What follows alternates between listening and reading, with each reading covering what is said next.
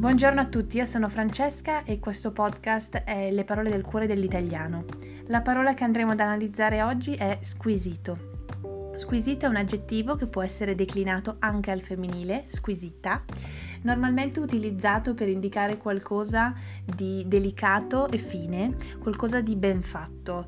Um, in realtà viene usato anche per indicare comportamenti molto, um, noi diremmo, raffinati o fini, um, magari qualcuno di molto gentile, ecco per esempio, si potrebbe dire di una gentilezza squisita, per esempio.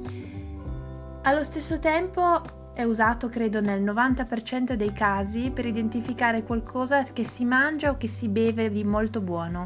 Quindi se per esempio andaste al ristorante e ordinaste un risotto, potreste dire al cameriere che quel risotto è squisito e il complimento gli farà sicuramente piacere.